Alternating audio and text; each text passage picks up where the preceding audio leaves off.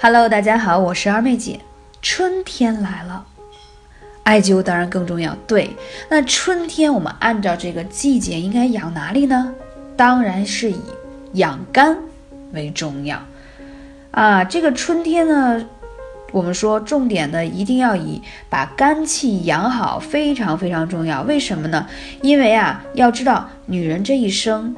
对于肝气给你的调理非常重要，有很多的关系，比如说你的经期啊，你的怀孕，你的哺乳啊，孕产期啊，包括你的乳房，都跟肝气有很大关系。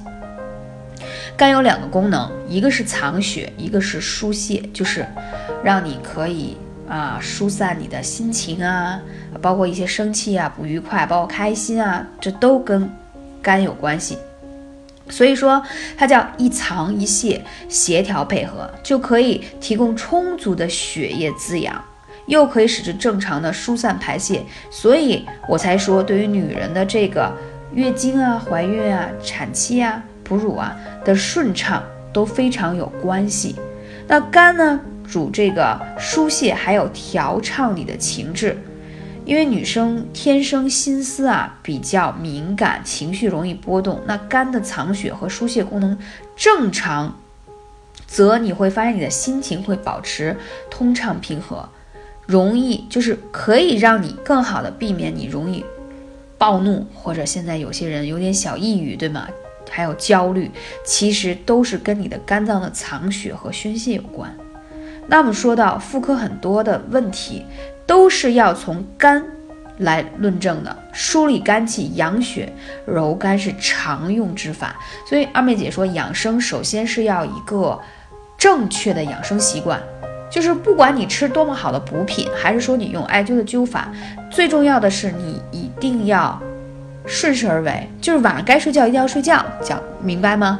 你不要说啊，晚上我还熬夜，然后到我这里还来讨一些什么秘方，那是真没有。所以十一点以前一定要上床，十一点钟一定要已经进入睡眠状态，并不是说你十一点上床，那你十二点才睡着，那不行，你已经错过了肝藏血的时间，所以这点很重要。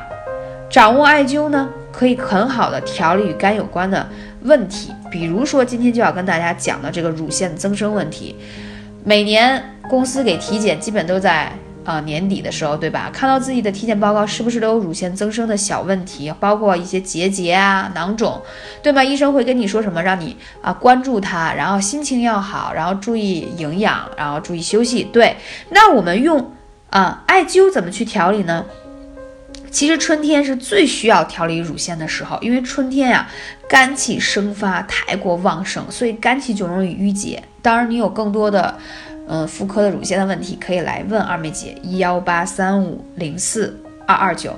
因为如果你在春天没有把肝气更好的调理好，到了夏天，它就会发生另外一个季节的变化，对于你乳房上的影响啊。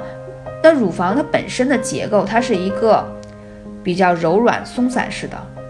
而当这个肝气郁结、气血不畅时间久了呢，你当然就会形成结节和肿块。那这个时候就需要艾灸来出嘛。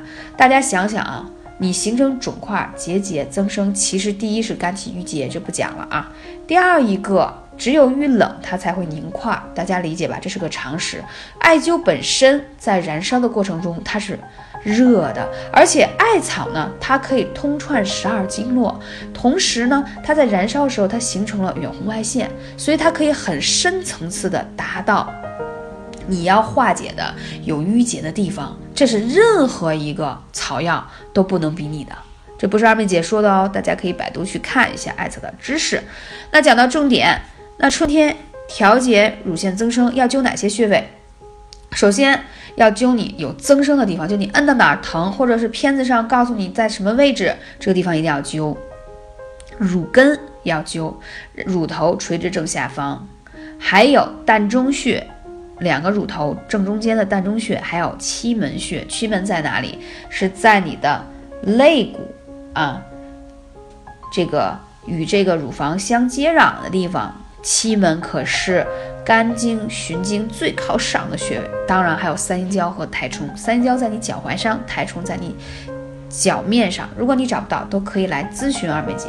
那中医会认为乳腺增生大部分的问题是肝气郁结、冲任失调、血液痰凝于此，所以呢，灸这几个穴位特别特别重要。建议这几个穴位用什么样的方法？可以用悬灸的方式，或者是说你直接可以在啊你的内衣内侧贴一个啊艾灸贴啊，可以当。乳腺这个化通、化血呀、疏通活散的这种呃热贴来使用啊，非常的简单。但是呢，就一定要坚持，起码一周要艾灸四次以上才能有效果。同时，在这里，二位姐还要跟大家不得不强调一个食疗的方法。那这个方法在去年的一年的尝试过程中，包括我收集的数据和反馈非常的好，就是大家一定要喝玫瑰花茶，一定要喝来自于山东平阴的玫瑰花茶，因为只有平阴的玫瑰是入药，就是它有药用价值，而且玫瑰梳理肝气。你会发现，你以前在。呃，来月经之前乳房胀痛，对吧？容易暴躁，容易发火。那你会发现，喝了一段时间玫瑰花茶，不太容易发火了啊，脾气也变得好一些，而且你明显感觉到乳房没那么胀痛了。非常简单，每天泡上两三朵玫瑰花，喝进去，心情真的很好。哦，这是我一直以来的养生习惯，所以也推荐给大家，一定要坚持。感谢你的聆听，我是二妹姐。其实穴位已经讲了三年多了，最重要的是大家一定要坚持用起来，你自然而然就会看到它的变化。我之前呃帮助的一些粉丝按我说的方式来调理乳腺的问题，啊，真是解得到很好的改善。所以每当收到你们的好评和反馈，都是我最欣慰的事情。我们下期节目再见。